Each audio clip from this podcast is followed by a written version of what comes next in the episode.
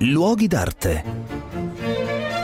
Un cordiale saluto da Marco Carminati, sono sempre a Torino alla ricerca delle antiche dimore sabaude. Adesso voglio salire con voi alla Villa della Regina che oggi si trova nel centro della città, al di là del Po, poco dietro la Gran Madre.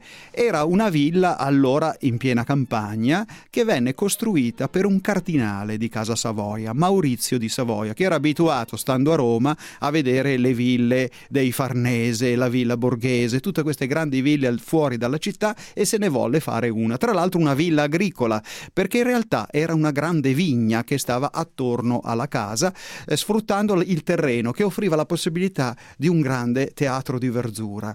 Il cardinale poi ebbe un dissidio molto grosso con sua cognata perché era morto suo fratello e quindi la cognata divenne la reggente del ducato. Il cardinale non era d'accordo e si combatterono. Alla fine si misero d'accordo e il cardinale fece, prese una decisione abbastanza singolare. Abbandonò l'abito cardinalizio e si sposò sua nipote. Lui aveva 49 anni, la ragazza 13 e decisero di andare a vivere proprio nella villa del cardinale. Poi questa villa passò in eredità alle regine di Savoia e oggi si chiama la Villa della Regina. Perché dobbiamo andarla a visitare? Perché si sono conservati ancora, per esempio, i giochi d'acqua.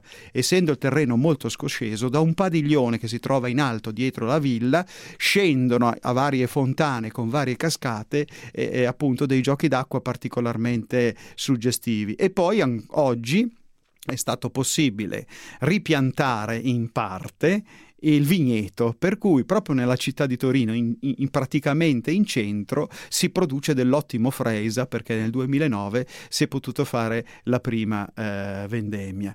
La villa è stata per tanto tempo luogo di delizie proprio perché non, ci, non si cacciava, eh, non si facevano crociere sul Po come per altre dimore sabaude, si stava lì a discutere con gli intellettuali delle cose più belle e più interessanti che la vita poteva riservare, soprattutto ai nobili di quel lignaggio.